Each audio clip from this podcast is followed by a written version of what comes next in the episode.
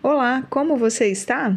Eu me chamo Michele Cavicchioli, sou psicóloga, especialista em terapia cognitivo-comportamental, e este é meu podcast Inspiração. A ideia é que ele seja uma pílula para a sua semana e lhe traga inspiração para a ação. O objetivo é despertar sua atenção para você mesma e te faça perceber como você tem conduzido alguns assuntos em sua vida, com foco em sua saúde mental e bem-estar. Este é o episódio de número 158, onde eu vou te trazer seis sinais em que a sua saúde mental merece a sua atenção.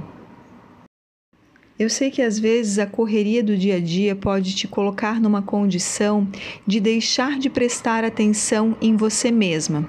O foco acaba sendo muito externo às outras pessoas, às entregas que precisam ser feitas, pessoas que dependem de você, o seu trabalho, a casa, coisas que você precisa fazer, colocar para fora, para os outros e não para você mesma. Então, hoje o exercício aqui é você parar uns minutinhos e prestar atenção sobre esses sinais que o teu corpo manifesta, tanto a nível de comportamento, sinais físicos, pensamentos, estados de humor. Os sinais são com relação a isso, para que você preste atenção em como é que você está. Eu tenho recebido algumas pessoas em atendimento com uma dificuldade significativa em mensurar desde quando não estão se sentindo bem, justamente por uma dificuldade em entrar em contato com aquilo que sente, em estarem muito ocupadas com várias demandas e deixam de olhar para si. Essa postura em se manter firme, forte, bem, inabalável, num primeiro momento pode ser visto como algo positivo. E realmente é se ela não estiver pautada numa necessidade de aparência. A questão é quando essa postura é, te coloca numa posição de não entrar em contato com o que você sente, impedindo você de aprofundar o que está por trás. Então você entra num movimento de ir adiando, protelando, empurrando para debaixo do tapete essas sensações, o mal-estar, até se perder a noção realmente do tempo, de quanto tempo você está se sentindo dessa forma. Então preste atenção nesses sinais. O primeiro deles é a alteração no seu sono. Aqui a gente pode falar tanto na insônia quanto numa necessidade muito grande de dormir mais, horas a mais.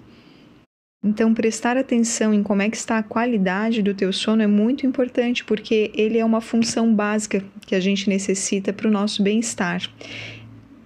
Segundo sinal é a falta de ânimo ou até de interesse em fazer atividades simples do dia a dia, ou até atividades que antes você tinha prazer em fazer, mas de repente você deixa de ter essa vontade, que pode ser desde cuidados domésticos, cuidados com você mesma, uma caminhada. Terceiro sinal é o isolamento, a necessidade em ficar sozinha, evitando o contato social, relações de trabalho, relações familiares, é, preferindo realmente não se expor, não manter diálogo, conversa com as pessoas.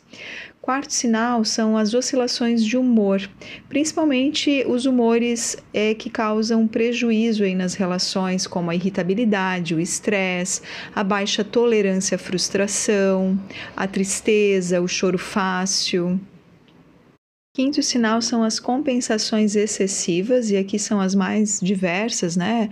As mais comuns são com relação à alimentação, excesso de alimentação, excesso de jogos, de redes sociais, de compras de bebidas, ou seja, é como se fosse uma permissividade para compensar algo, né? E o sexto sinal que eu gostaria de trazer aqui hoje nessa conversa são os pensamentos negativos predominantes. Isto se refere ao seu diálogo interno, em como você lida com situações já vivenciadas em que você não teve êxito, sempre vindo aquele pensamento autodestrutivo, punitivo, ou em situações futuras onde existe uma dificuldade muito grande em enxergar as possibilidades, vendo só o lado realmente que não pode dar certo. Bom, eu espero que esses sinais possam te ajudar a se auto-observar, lembrando que eles são indicativos. A função aqui não é fazer nenhum diagnóstico, mas é trazer essa percepção de como é que está a permanência, de como é que estão as alterações aí no teu humor, no teu comportamento, para que você tenha esse autocuidado com você e busque, se necessário, sim, uma ajuda profissional. Por que não? Se lembrou de alguém para encaminhar, fique à vontade de direcionar esse áudio e eu sempre tenho espaço na minha agenda para aprofundar algum ponto que você queira conversar. Um grande abraço e uma excelente semana.